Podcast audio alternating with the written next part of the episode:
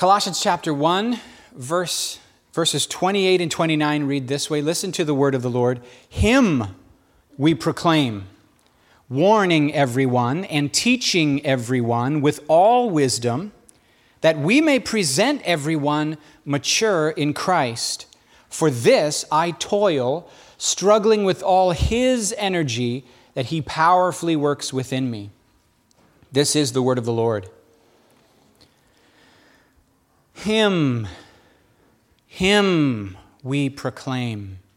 Him. Our message is a person. Our message is not a doctrine. Our message is not a morality code. Our message is not a lifestyle. Our message is not churchianity. Our message is not religion. Our message is not do, do better, try harder. Our message is not, hey, stop living that way and live a different way.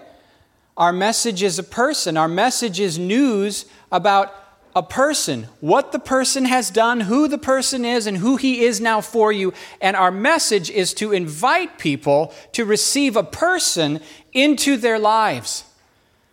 And the good news is all that the person is and does and has done and will do in and through you, to you, with you, not what you do for him a completely different message than every other religion of the world has ever practiced, a completely different message than the idols that you and I try to run after with our lives, thinking they're going to help us, a different message than even many Christians think about, process, feed themselves every day.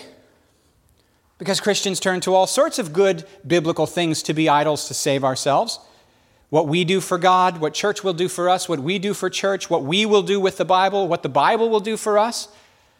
But Paul says, Him we proclaim. Jesus is our message, Jesus is our, is our mandate, Jesus is our gospel, Jesus is our hope, Jesus is our righteousness, Jesus is our comfort, Jesus is our peace, Jesus is our life. And we see Jesus everywhere. Amen. So the first thing is that this is gospel centered ministry, not exhortation centered ministry. Exhortation centered ministry means that every single time you open your mouth, it's to tell people how to live better or what to do harder. It's try harder, do better Christianity. We have exhortations, don't we? You'll notice that the letters of Paul start with the gospel and end with how to live. And when he tells us how to live, he doesn't just tell us how to live. There's a logic to what he tells us to do, and the logic is organically connected to what God has done and who God is and who we have now become in him. There's gospel logic. In other words, Paul never just says, Do it, I said so, I'm in authority he explains why based on God's gospel. He doesn't just say, hey, husbands, don't be jerks, love your wives. Why? Because I said so. He says, husbands, love your wives.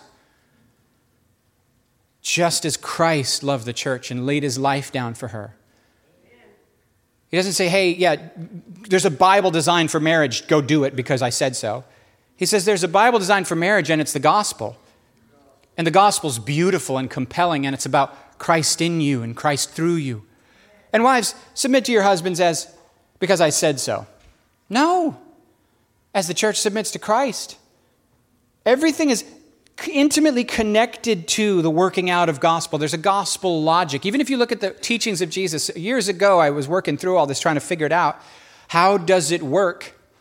And there's even a gospel logic to the ethics of Jesus in the Sermon on the Mount. So, yes, we do have exhortations, but even the exhortations are intimately connected to the working out of the gospel. That has lots of implications for lots of things, doesn't it? So, if our message to other people is do better because I said so, then that's a little different than how the, the New Testament authors think, isn't it? Do this beautiful good thing because it's an organic expression of Christ who is in you. Let him live through you. That's different. So we want gospel centered, Jesus centered ministry, not exhortation centered morality. Second point would be we want a Christ centered reading of the Bible. A Christ centered reading of the Bible. I once saw an outline for a conference that a denomination was putting on that I will not name right now, but you know the denomination. And one of the breakout sessions was why the Bible should be the centerpiece of all our messages and preaching. Oh, well, Bunny, I was about to say I totally disagree with that because the Bible's not the point. Jesus is the point of the Bible. Oh, don't get me wrong. I want every single Christian to have a daily relationship with their Bible. And, you, and if you say Jesus is Lord and you don't love his word, that's a contradiction. And if you say Jesus is Lord and you don't like what the Bible says, that's a contradiction. So, one of the clearest ways to know whether Jesus is Lord has meaning in your life is your relationship with your Bible. Lots of people believe the Bible's inspired and totally true, and they'd be deeply offended if someone burned a page of it. Meanwhile, theirs is covered in dust. Makes no sense. I'm less concerned with what Marilyn Manson does at a concert, and I'm more concerned with what you do daily. Y- you feeling me? That was a side point. Thank you, Bunny. We took that, that little rabbit trail together. Rabbit trail. Bunny. I get it. I get it. I like that. But Christ centered Bible reading. So there was a breakout session in this denomination. It said why the Bible should be the centerpiece of all your stuff. And I'm like, can I say it this way? But that's not biblical. The Bible doesn't want to hog all the attention to itself. The Bible wants you to put your attention on the Son of God. Otherwise, if the Bible is the centerpiece of everything you do, then what ends up being your gospel? Do better, try harder, follow the Bible better. A Christ centered Bible reading, not a morality centered Bible reading, is apostolic. It is faithful to the actual content of your New Testament. The apostles had what Bible? What Bible did the apostles preach from, you guys? They didn't have the New Testament yet because they're the ones who wrote it, right? I mean, that would be, you know, shame on them for not having it before they wrote it. So the only Bible they had was the Old Testament. And what did they preach from every single page? They, they preach Jesus the Messiah from every page of their Old Testament. I've, I've heard Christians say that now that Jesus has come, since we're not under the law, we don't even need to read the Old Testament because we're not under that covenant. And I'm like, I just want to do a face palm and say, do you not understand that the purpose of all these Old Testament scriptures is to prepare your heart for a living, robust, full appreciation and enjoyment of all the life that is yours in Jesus the Messiah? And that these things were written for your encouragement so that your faith would be strengthened and fed Oh, yeah, but Tim, we're not under that law. Of course, we're not under the law, but the Bible feeds and fuels your faith in Jesus. And if you interpret it correctly, it's about Jesus. The church fathers, as we call them, the first pastors of the first couple hundred years of the church, the ones who actually picked the books that found their way into your Bibles, you ever heard of these guys, the church fathers? Protestants are funny. We're like, all we need is the Bible. And I'm like, yeah, do you know the guys who, wrote, who like actually collected the copies and organized it into a library and codified it and said, not those books, but just these? Do you know who those guys? No, we don't know who that is. We don't care. It's just Bible. Dude, maybe you should know how you got a Bible. Maybe you should understand the theology of the people who picked which books belong in the Bible. But the church fathers, they read the Bible this way they thought that the Bible, every text of the scripture had kind of like a body, a soul, and a spirit. So when they found contradictions and, and difficult stuff that didn't make sense, like modern, modern uh, anti Christian people, they'll find the contradictions in the Bible and they'll be like, aha, see? Ha ha ha ha. And they act like they're the only ones who've ever read the Bible and were smart. Dude, we've had like thousands of years of geniuses reading this Bible. They know all about the errors. You're not the first person to read the Bible. The fathers knew about all the contradictions and errors, but they understood that the Bible is written by, collected by, copied by, edited by people who are imperfect, but God is somehow moving through it. They didn't trip over it, didn't freak them out. They weren't blind to it, they weren't ignorant of it. They wouldn't have to squeeze it into some modernist argumentative mold.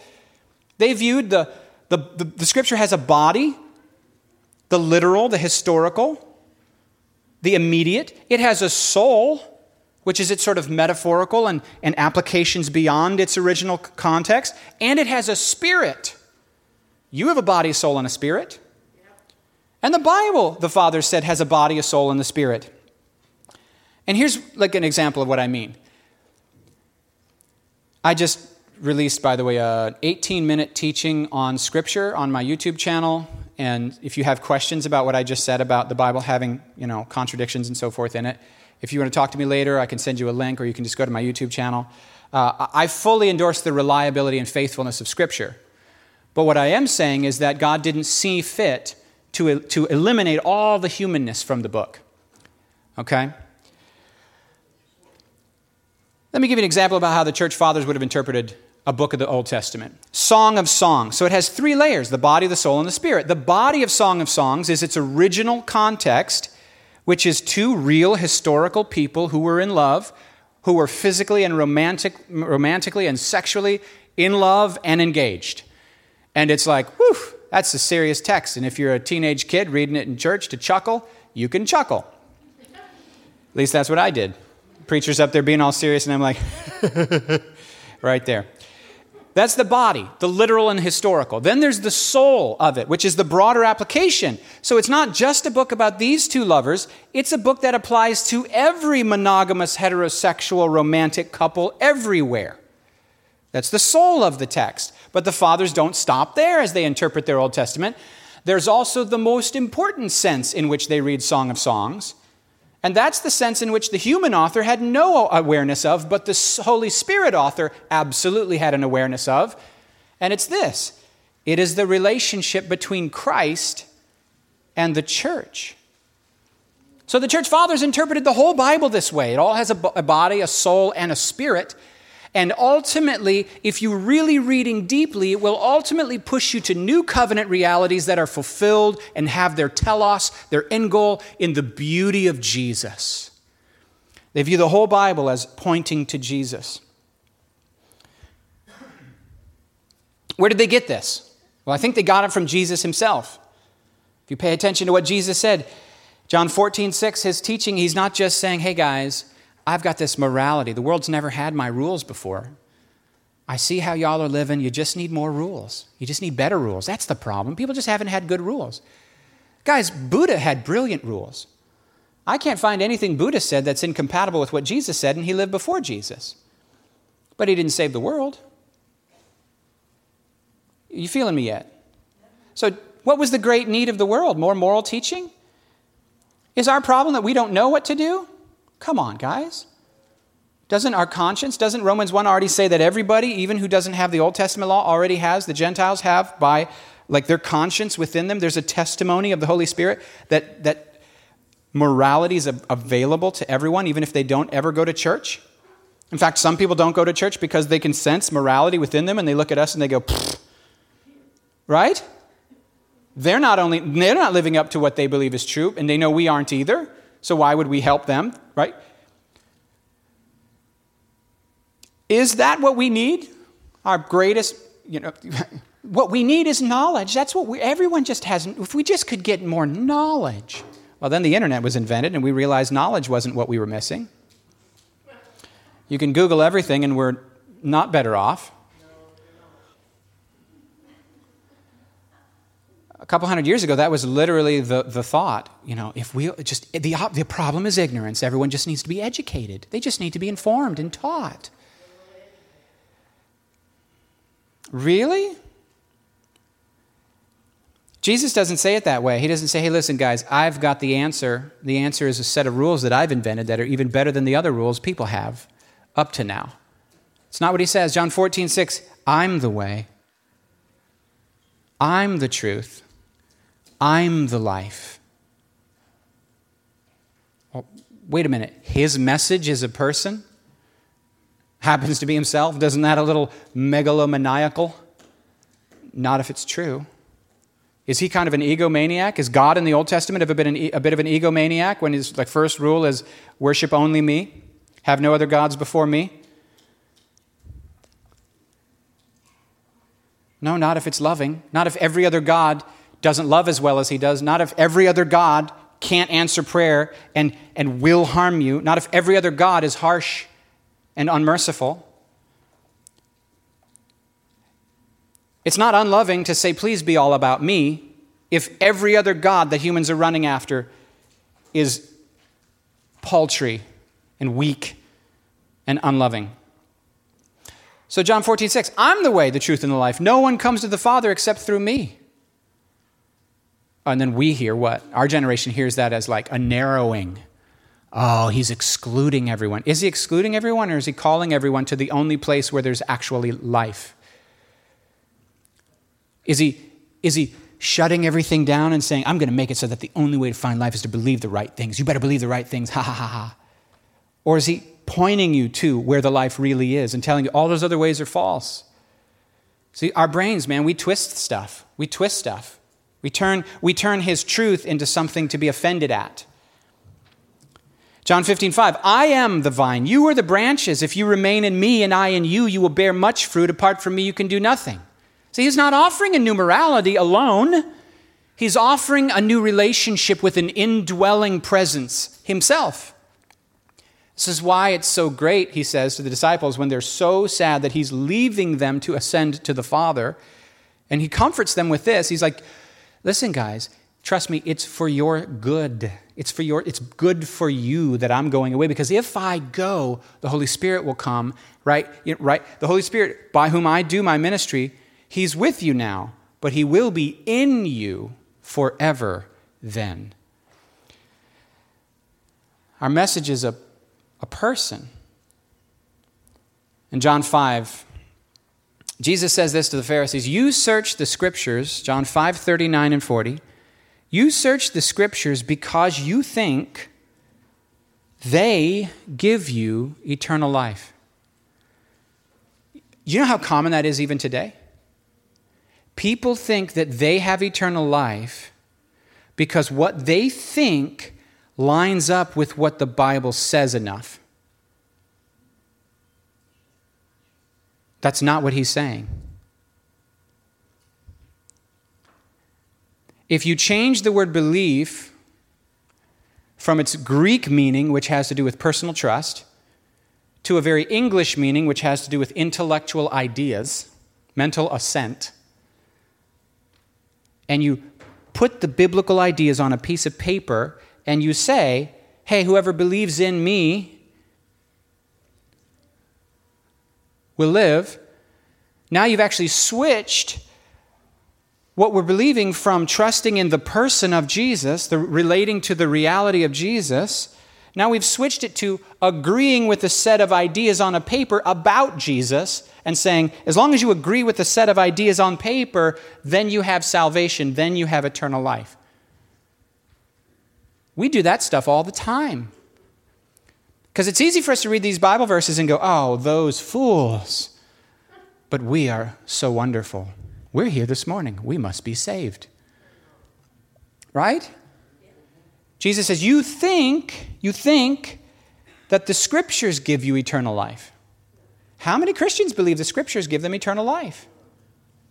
Whole denominations believe that their denomination is filled with the Spirit and filled with goodness and filled with truth and filled with the reality of God because their doctrine is superior to other Christian denominations. I, my mind, my mental landscape lines up with truth better than theirs, therefore I'm in. And Jesus says, actually, you think that's how it works, but that's not how it works. I'm just going to read it to you because I keep extrapolating instead of reading.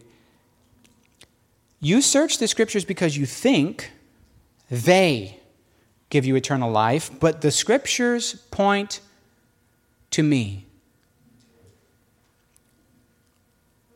These are red letters. Yet you refuse to come to me to receive life. Where's the life? And what do the scriptures do? They point us to Him. So it's not enough to read your Bible and agree with it, is it? Remember what James says, James 2. The demons believe and shudder. The devil has better theology than you. The devil has better theology than Thomas Aquinas. You don't know Thomas Aquinas? Wrote a book like that on the Apostles' Creed. It's like, you ain't read it, and I ain't never going to read it. Actually, if you did read it, come up tell me afterward, and I'll be like, really? What'd you learn? Actually, near the end of Thomas Aquinas' life,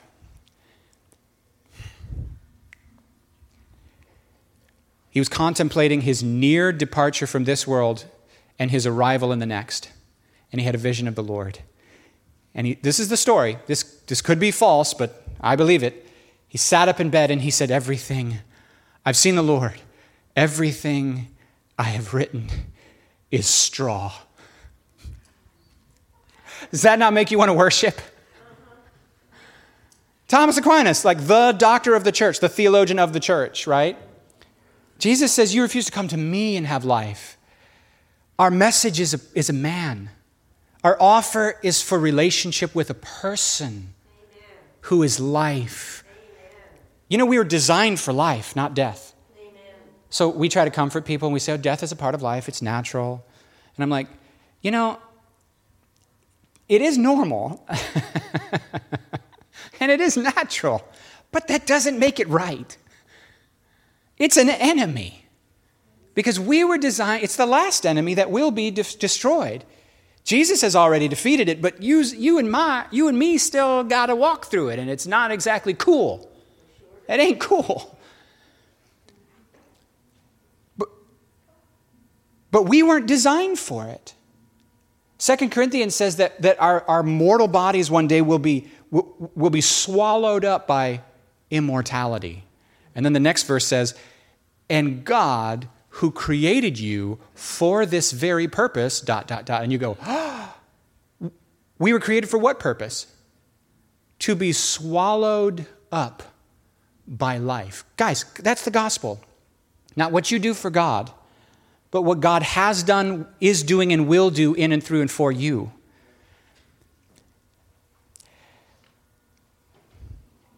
I'm the vine, you're the branches. If you remain in me and I in you, you will bear much fruit, and apart from me, you can do nothing. I quote this one so much that I'm afraid that people are going to start just letting it be noise. But the Christian life is grace from beginning to end, and the Christian life is Christ from beginning to end. Our message is not a morality, but we live a morality. We're we, can you, is there a better person than Jesus? Has there ever been a more ethical person than Jesus? So, guess what's going to happen if you let him live through you? A total moral transformation. But that's not our message. And when we do exhort people, why? It's so that our wrong thinking and wrong believing and wrong time spending and wrong focus doesn't choke out the message, the reality of Christ in us. That's a different sermon, but we'll go there sometime because Tom and I had a great conversation. Tom Lowell, when we were working on the. Did y'all know there's like a 10 foot deep hole in our backyard with two water pumps in it that was buried, totally just looked like a yard, and then Carl and Tom uncovered it and found it, and one of the pumps wasn't working. So we were back there digging around and messing with it the other day. And afterward, I was just asking Tom questions, and I was like, you know, my yard has a lot of weeds in it. What if I just dump a whole bunch of grass seed in my yard? And will the seed just go down and start having the grass grow up and kind of choke out the weeds? And he's like, Well, you can do that if you want, but you'll just be wasting your money. And I'm like, oh, dang it. I was just hoping. You know, it's kind of like the whole give the devil a foothold in reverse, give Jesus a foothold. You know, and it's like, why doesn't, why can't that work? Why can't just give Jesus a foothold work? Why can't I just let the weeds there, but, but put a lot of Bible verses on my pathetic, unsurrendered life? That would be cool.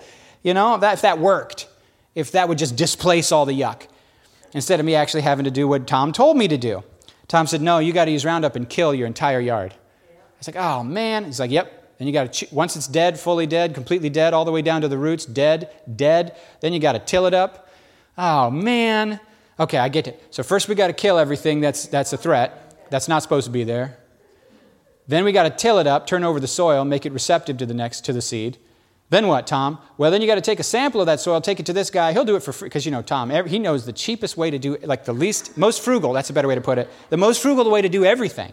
I love that. Like, that's, he's a man after my own heart. Like, why would I waste money? And why wouldn't I get the best product at the lowest price? Why would I want to pay higher prices? It reminds me of the dude who was uh, selling pottery to the, uh, in New Mexico to the, the tourists. He had clay pots, and one was $5, 10 one was 20 And they all looked the same. The one guy, stand, the guy's standing there watching him make, sell the pots, and he goes, one guy comes up, buys a $5 pot. Another guy comes up, buys a $10 pot. One buy, another guy comes up, buys a $20 pot. He goes, What's the difference? He goes, Well, the difference is that some people want to pay $5, and so other people prefer to pay 10 but occasionally people really prefer to, to pay $20. So we, we accommodate those needs. So Tom wants the $5 pot, it's the same. But he tells me you, you can take a soil sample to, for free, you can get the, the soil tested and they'll tell you if you need more lime or if you need more potash or what you need to do to get the, to, to get, you know, to, to get the pH correct. And if you don't get the pH correct, you'll, you'll be wasting a lot of your seed. And I was like, Tom, you don't even. And it's halfway through the conversation, Tom was like, I think I'm preaching. And he says to me, Well, you know, some people do that, Tim. They add a little Jesus to their mess, but that's all that happens is they have a little powerless Jesus in the midst of their mess. And the problem was never the seed. All right, that was a different sermon, and we went on that. It's two bunny trails for today. Luke 24, Jesus is resurrected from the dead, and he meets two disciples on the road, and for some reason, instead of saying, It's me, Jesus, he pretends it isn't. Let that soak in and he walks with them for a while. He says, uh, Luke 24, 27, Then Jesus took them through the writings of Moses and all the prophets, explaining from all the scriptures the things concerning himself. That's interesting. He took them through Moses and the prophets, explaining all the thing, or uh, all the scriptures the things concerning himself. Jesus understands there's this beautiful picture where everything is connected back to him. The next then he said, When I was with you before, I told you that everything about me in the law of Moses and the prophets and the Psalms must be fulfilled. Then, oh, I love this verse. Then he opened their minds to understand the scriptures. Before this, they said, when they took communion with him, or when they ate the meal with him, which he did the same exact way post resurrection as he did before, and that's how they recognized him in the eating of the bread. Come on, that's just so deep. Then they say this Did our hearts not burn with us when he walked with us along the road? Come on, guys. That's going to be the prayer, hopefully, at the end of this little message. A prayer for our hearts to burn as we walk with him, and a prayer for him to open our minds to understand the scriptures. But once they, what yeah, isn't that interesting? What if God doesn't open your mind to understand the scriptures? Is it enough to just be smart and have good English skills? I did good in English in school. God reveals God. People be like, the Bible's boring. And I'm like, yeah, the Bible was boring to me too before I got saved. I used to read it to try to go to sleep. The only book that made any sense to me was Ecclesiastes. Yeah, because Ecclesiastes is like everything's worthless and pointless and stupid and, no, and nobody should care. That's, that's, that's Ecclesiastes. Everyone's dumb and everything's stupid. You should quit. Right? It's like Homer Simpson's stupid advice to Bart. Well, you tried and you failed, so what did we learn? Never try. That's Ecclesiastes. No, I'm just half kidding. I'm half kidding. Because really, the point of the book of Ecclesiastes is everyone's going to die, so the things you are running after, if they're not God, they will float away like chaff. That's the real point of the book. So I didn't quite understand that part of it. But once I knew Jesus, once I met Jesus, it became practical. You know, people don't want information that's not relevant to their life. I don't care how true it is. You know why the Bible's boring to people? Because they don't see the point in how it connects to their daily life. Sometimes it's not the Bible's fault. Oh, okay, backing up. What did Paul preach? Galatians 3, he says, Before your very eyes, Jesus Christ was clearly portrayed as crucified. 1 Corinthians 2, For I resolved to know nothing when I was with you except Jesus Christ and Him crucified. Romans 7, My brothers and sisters, you also died to the law through the body of Christ in order that you might belong to another, to Him who was raised from the dead, in order that we might bear fruit to God. What did Paul preach? Jesus, Jesus, Jesus, Jesus, Jesus. Him we proclaim. Him. I actually have this is we're already on point number 6. You didn't know that because I didn't share my outline with you, but number point number 6 is what is the Christian view of history? We actually have a view of history. But the fake news will never tell you. Creation, actually, that's true. Nor will the real news. Creation, fall, redemption, new creation. That is where, that is where history has come from, and that is where history is going. Creation, fall, redemption, new creation. And guys, three of those Jesus, Jesus, Jesus. He's not responsible for the fall, but creation was through him, redemption was through him, and new creation is through him. The Old Testament prepares the way and points to Jesus. The New Testament proclaims and applies the results of his work. For example, the book of Hebrews calls everything in the Old Testament shadows. And the realities are what?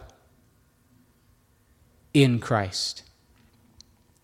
So, my favorite conspiracy theory is that everything's going to be all right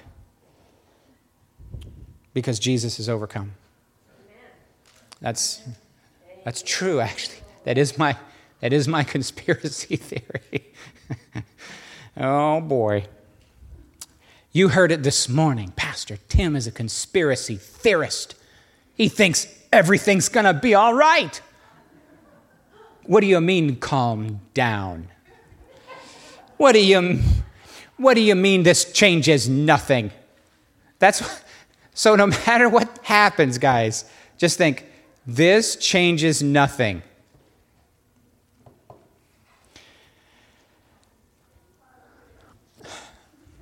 Which is why that guy can fill his truck with water and go baptize people in the middle of a pandemic and, and all that's happening.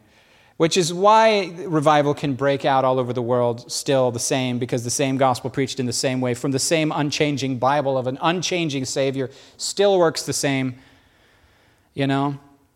Sometimes I see how culture is changing so fast, and I just think, I used to be cool. If you had a time machine, you could go back and confirm that's not true. he used to think he was cool. but I can't keep up with all the changes, guys. And I was thinking this, I was like, dang, I don't think I can keep up. And then, and then I had a good thought. And the good thought was, do I care how with it old men are or old women are? No, you know what I care about? The fruit of them walking with the Lord. Because that's always relevant. That's practical and most needed for any generation. You know? All right, let me give you something that I found really helpful years and years ago. We proclaim Jesus. He's our message, right? So Tim Keller puts it so well. Uh, when I first encountered this idea of Jesus centered ministry, gospel centered ministry, I was like, I don't, I don't, it took, it, take, it took me a while. It took me a while to make the adjustment. And then it took me a while to try, and I'm still working it out. Like I have a friend who's, Brian Connolly, he's so exhortational. He's so exhortational. And I was like, um, sometimes I just feel like I'm getting told, stop sucking do better. And I was, I was just like, how do I make sense of this, Lord? And then the other day, I was reading in Luke, and John the Baptist is just, you know, you know how John the Baptist is. And I could say was, but my guess is he ain't changed. Like probably he is still the same. He's probably in heaven like ranting. If he had a Twitter feed, it would be like wrong. It would, like his, lots of his texts would start with the word wrong, you know, uh, call caps. And I'm like, ooh. It says this in Luke He's out there preaching repentance, and these people come to him seeking baptism, and he says, Hey, hypocrite, what do you think you're doing here? This is fake. You don't want me to baptize you, you don't even mean it. You're just here so you can say, I baptized you. You ain't ready to change. You ain't got fruit. And don't even give me that, well, I'm a Jew. That don't mean nothing. You're born, a, right? It's like saying, oh, you're, you're born, you, you, go, you go to church your whole life. He's turning people away from baptism, you guys. He's, hey, John, can you baptize me? No, you stink. You're not sincere. You don't mean it. Look at your life. Look at your life. You're not at all surrendered. You want to add a little Jesus? Give me a break. Pathetic. You disgust me. And you're like, this is not how you talk to people, John. Then the soldiers are like, oh man, if that's how the good guys got told, what are we going to be told? And he says, Be content with your wages and don't take advantage of people because you have power and guns. Okay, cool. Actually, they had swords, but you know what I mean. I'm updating the metaphor. Then here come the tax collectors. They're like, oh man, we're, gonna, we're not going to get off. And he's like, stop, stop taking advantage of people. Charge what's fair. And you're like, man, the church people got beat harder than, than the rest of us. And then it says this with many other exhortations, he proclaimed the gospel to them. I said, now that helps me understand Brian Connolly. He, his ministry is roundup. That's what his ministry, his ministry is roundup. It's spraying the yard with all the, to kill all the stuff that will make the seed completely choked out and fruitless. And you go? Because you're like, how is exhortation compatible with the gospel? You got to have a heart and a life that's not so crowded with wrong priorities and behaviors and attitudes. It's like living in a lifestyle that you can add as much Jesus, as much seed, and as much water to it. This is why, like the Welsh revival, point number one of the Welsh revival, Evan Roberts, he said, Is there any behavior in your life that, you, that your conscience says, this is doubtful? My, I'm, I don't I feel like I'm not sure if this is sin. I'm not sure if this is displeasing to the Lord or not. He's like, anything that you know is sin or that you think is probably sin. Step one get it out of your life. Round up. Why? Because it'll choke out the word. It'll choke out the word. You'll have a compromised conscience you're, you're, you're, you won't be able to abide in him. You won't drink deeply of him. I just, I'm, I'm, see, I'm still learning, is what I'm trying to say to you.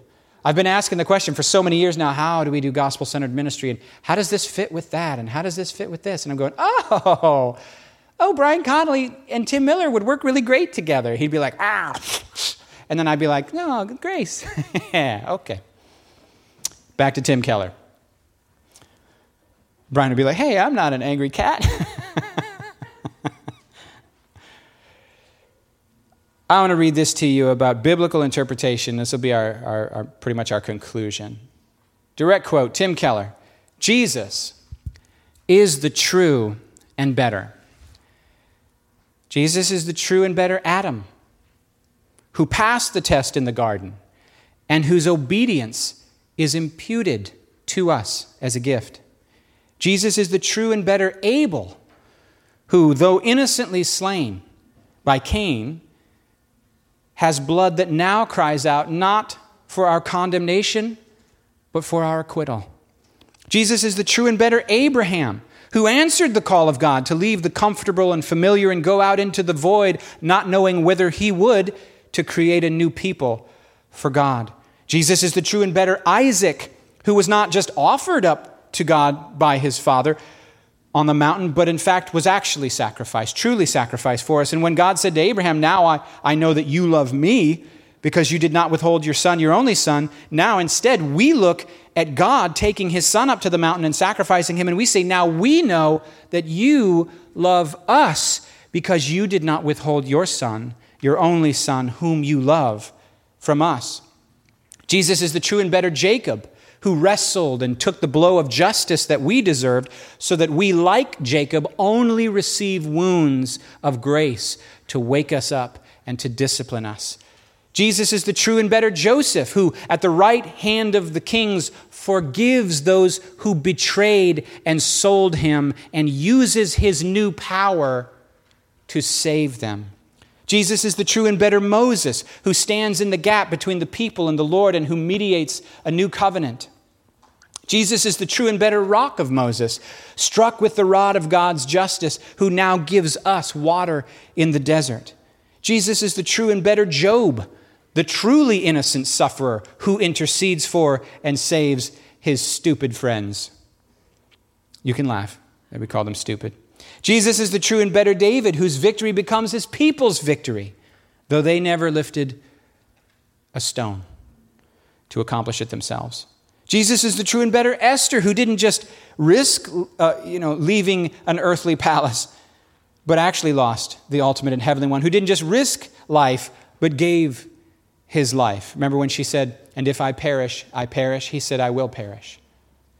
Jesus is the true and better Jonah who was cast out into the storm so that we could be brought in.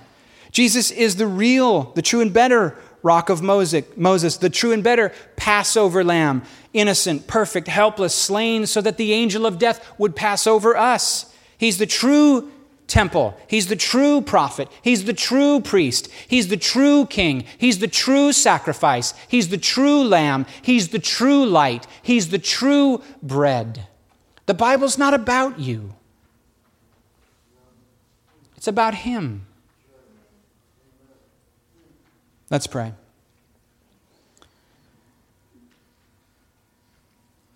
Lord, our hearts, when we walk with you, they burn within us.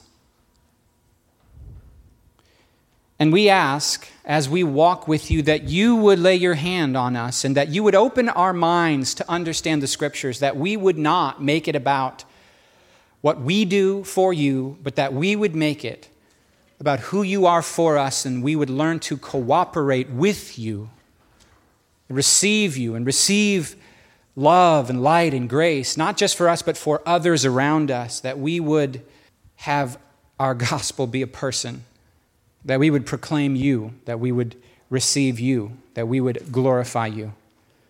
It's personal. I ask God that we would let it be personal.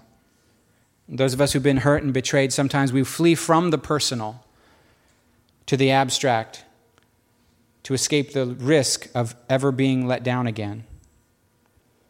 But the abstract can never love us and can never save us. Only you can. Amen.